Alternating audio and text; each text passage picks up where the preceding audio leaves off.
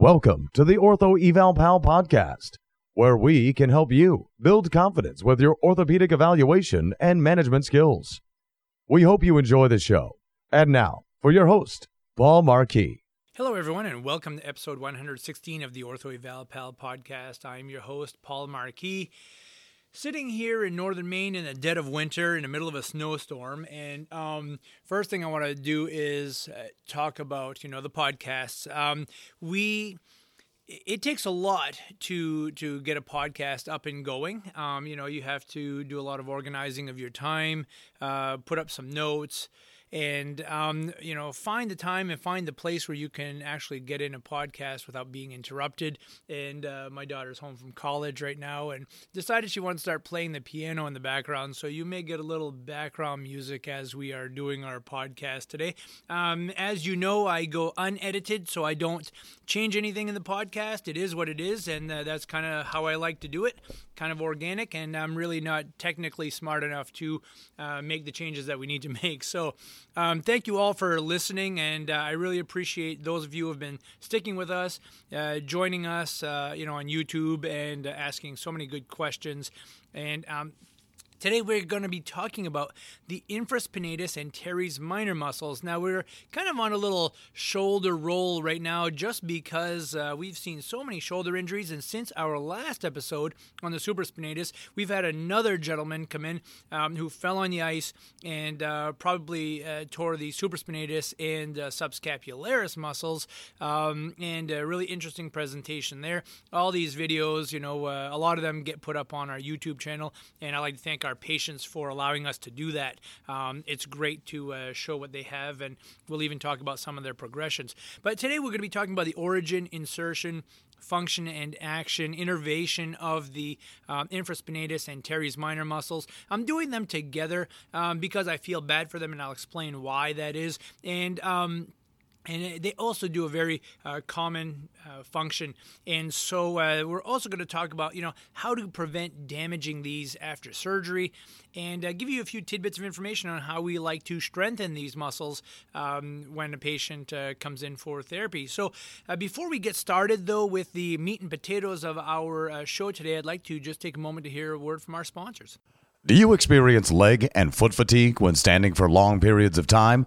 A Maine doctor and the company he founded, Mainly Technology Group, have created a high tech, all terrain, chemical free sock designed to reduce fatigue. The Easy Glider sock has a graduated compression weave to keep blood flowing and to keep you energized. Created by Dr. Lee Thibodeau, the Easy Glider is also frictionless, lightweight, warm, extremely durable, and wicks away moisture. The socks will stay fresh for days thanks to the organic antimicrobial agent chitosan. Easy Glider is the only sock you'll ever need for sports, work, and leisure.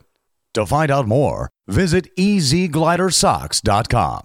That's easyglidersocks.com.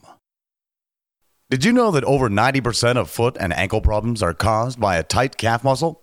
Introducing the Easy Slant, a durable, adjustable, and portable calf stretching device. The Easy Slant was designed to increase stretching compliance and get you back on your feet and feeling better faster. So if you work with patients seeking to ease or avoid foot pain or clients who want to improve their athletic performance, look no further. Visit easyslant.com to learn more or order yours today. Enter coupon code OEP for a 10% discount on your first Easy Slant. Welcome back, everyone. So, today we are highlighting the infraspinatus and teres minor muscles. And I know that it's been kind of uh, crazy to think about talking about anatomy on podcasts, but interestingly enough, I've been getting some great comments on YouTube um, about the uh, videos that we do that are specific to uh, just one muscle at a time. And so uh, I think this is helpful to get back to the basics and uh, just refresh uh, as we go ahead and um, you know evaluate patients and treat patients.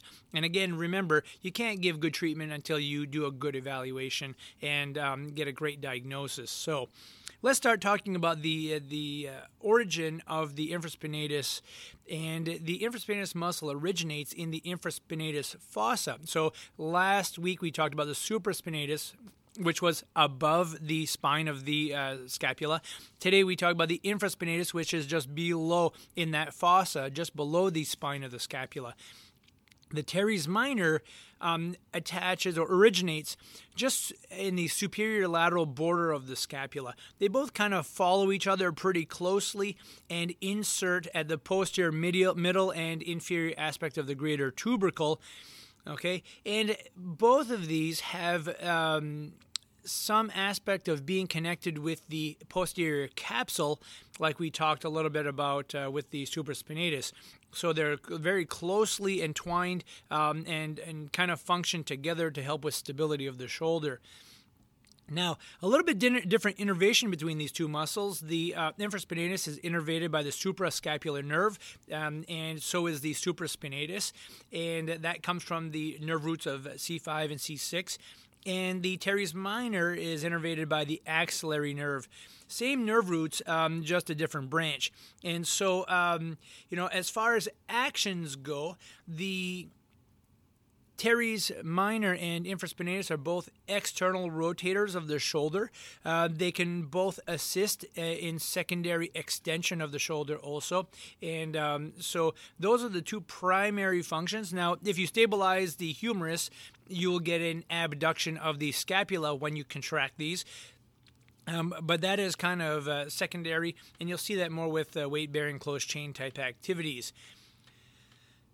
So the other thing that the uh, rotator cuff uh, infraspinatus and teres minor do is help stabilize the shoulder joint. Okay, and um, that helps to approximate that that glenohumeral joint because you need that approximation so that when the deltoids contract, um, you can get that nice upward elevation.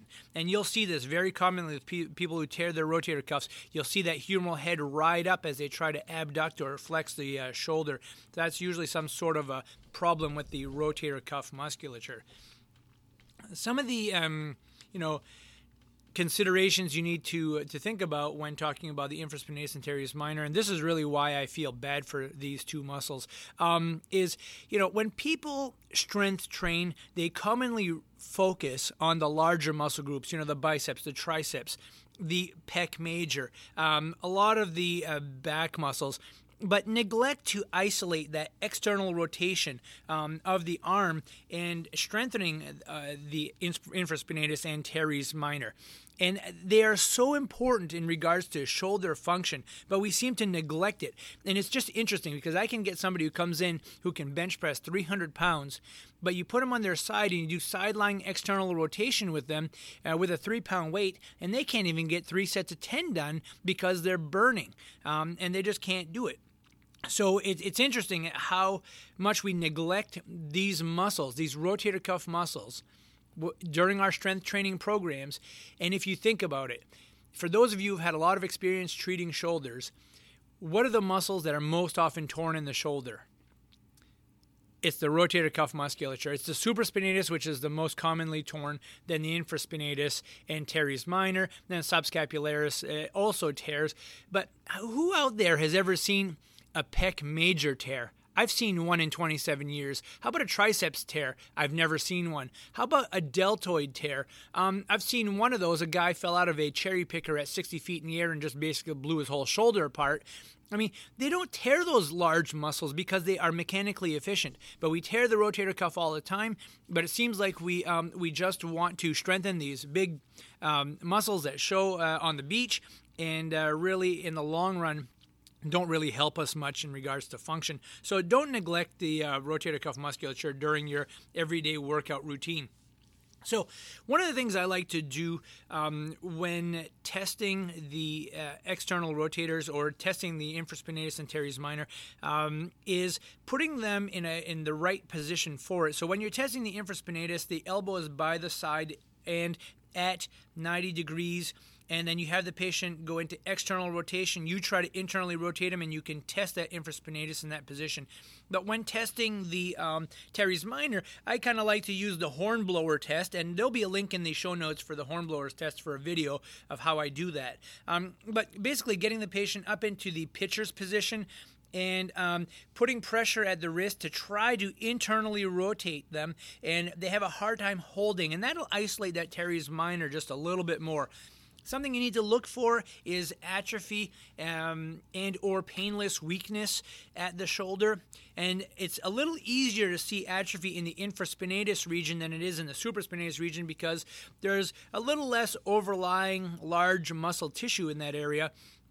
And if that happens, you need to be somewhat suspicious of, um, you know, a suprascapular nerve or axillary nerve injury if there's significant atrophy and painless weakness.